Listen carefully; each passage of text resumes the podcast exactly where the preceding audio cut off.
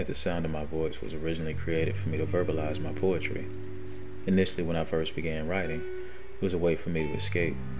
To use words to create a different outcome when whatever was happening in my life wasn't what I wanted it to be. Well, you know how the mind works. Once your imagination starts to run, if you let it run long enough, you might end up somewhere new. I've always been one to desire to inspire mental as well as a physical stimulation with my work. With this platform, I want to introduce the most seductively, prolifically diverse, widest array of poetry and scripted stories that will arouse the audience's intellect and hopefully provide a newness in their perspectives. Now, at the sound of my voice, let's go.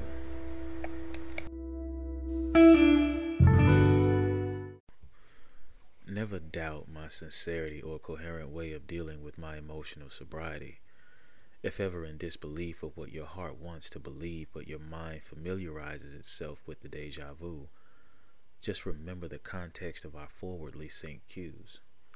No hints or clues. Our use of self control in a world of selfishly deceitful conceit.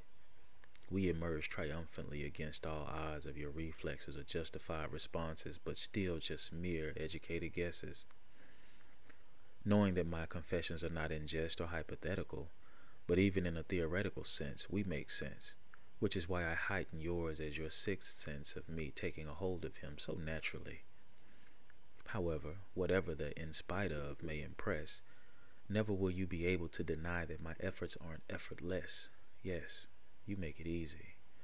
Timing will always be an issue if we lean towards hands that stand still as we make memories and not just plans. Effervescent passion for one another at its finest without being on demand. Consideration not in moderation and without hesitation, elated at the gates of freedom between us. We need only to lean in and listen not to it or them, but us.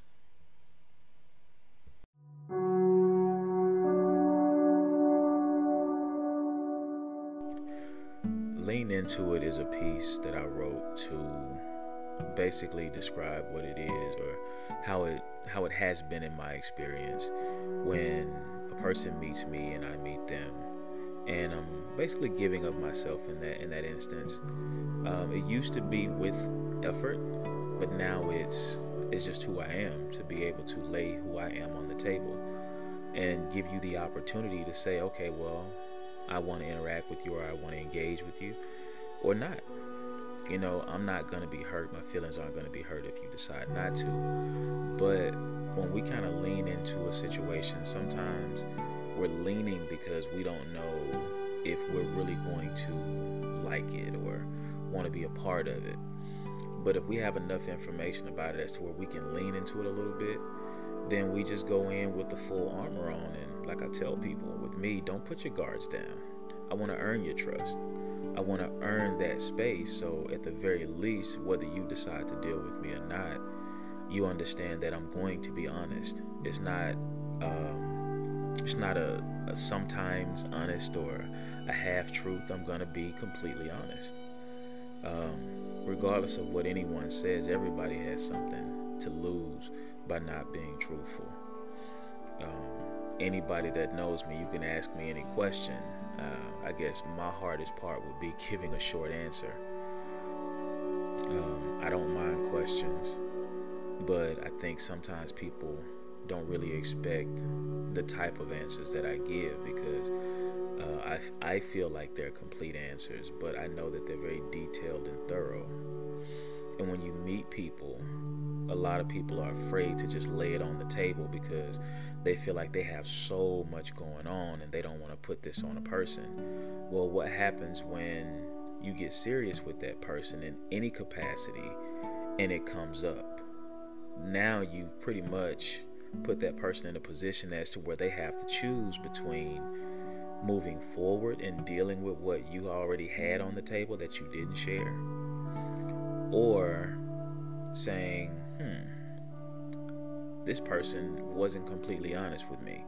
Did they willingly or consciously take this away, or were they uh, were they not conscious of it, and things just kind of took off? And that person is forced with that decision. But the thing about it is, those things that are that important to us before we meet people, those are more than likely the things that we need to find a way to lay on the table in every sense. You know, even when you're applying for a job, you know, they they read the application, they see all these things. So when you get there and you omitted something or you said something that wasn't true or fully true, they're going to find out about it. You know, we I know we wish we could check references on people before we waste our time as some people say. But sometimes that wasted time ends up being a plus because then we understand whether or not we played a part in it. But you, you have to be open and receptive of the fact that you play a part in every interaction, no matter what it is. You know, after we've listened to a person for so long and they say what they need to say, and if we feel like it was a waste of time, why did you continue? Are you going to continue after the fact? If you if this is a person you've already known then how long are you going to go before you let this person know? Um, yeah i think i need to step back from this. Um, and me moving in the direction that i'm moving in i've lost friends and i've gained i've gained some new acquaintances. It's it really is a, a up and down kind of thing when you decide that you're going to be exactly who you want to be exactly who you are that that self that no one really gets to see as a you know when you're a woman you throw on those fuzzy socks and those crazy looking pajamas or onesies or whatever it is you put on and you're free to be goofy you don't have to be made up you don't have to make sure you have it all together. You can just let loose. You can cry, you can laugh, you can snore. It's like so many other things at that moment. Like when you ladies come home and you just throw that bra off and you don't care where it lands. Or like us guys, when we come home after work, when we throw on a whole nother outfit, sometimes we end up staying in our uniform longer, but it's different when you untuck that shirt and just sit down and breathe. So for us, it may be a little bit different in some cases. But you know, you pre- you all pretty much get the gist of what I'm saying. But here's the thing: when we meet people, we lay ourselves on the table. Say, look, this is me. Either you want to deal with it or, or you don't. You know, I like you. You good people. Um, I'll fuck with you. But this is who I am, and I'm giving you a choice. Don't waste my time. Um, even though this piece had a couple other elements in it, um, what I really want you all to take from it is no matter what, just be who you are. No matter who accepts it, doesn't accept it. I've met a lot of writers, um, I've met other artists in every sense of the word, some beautiful poets, some talented poets, some talented writers all together, beautiful minds, but everybody doesn't accept you for all of you. They accept you for the parts that either they can benefit from or the parts that they're comfortable with. Don't ever let anyone tell you to be only part of you. Don't ever let anyone tell you that it doesn't make sense for you to be any part of who you feel you ought to be. Um, it can become frustrating. It can get to a point as to where you even doubt yourself, or you have this this choice that you feel like you have to make when you really don't. What happens if there's something about them that you don't want to accept? Some people don't know exactly who they are. And the one thing um, that I've learned in terms of how to express that to people, uh, I, I, had a meme that I put together. It wasn't, wasn't really a meme, it was more of a status that went with a picture. And um, not word for word, it basically said, I'm I really appreciate or I can really appreciate the fact that I'm the only one qualified to be me. And that meant a lot for it to come to me in that way because there are some things that I face that I wouldn't even wish on another person. Matter of fact, the one thing I do wish on other people are any successes I've had not just the ones that are for me, but their own personal successes in their life.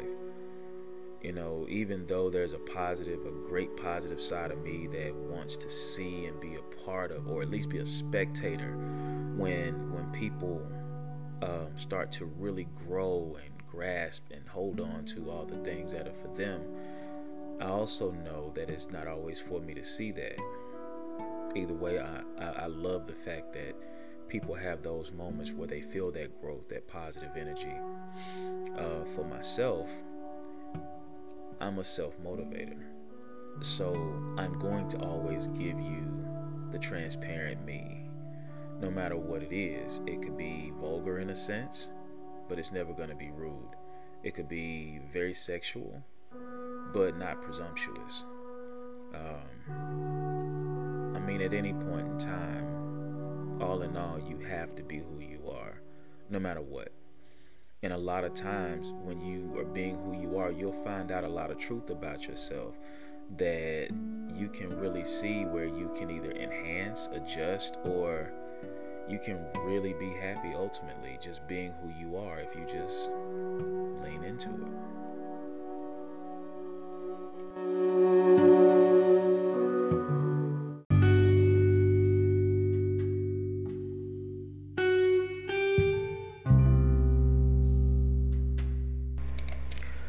Like to express my deepest appreciation for you taking the time to listen to this episode of At the Sound of My Voice. If you have any questions or feedback, please feel free to leave a voicemail, a comment, or a review.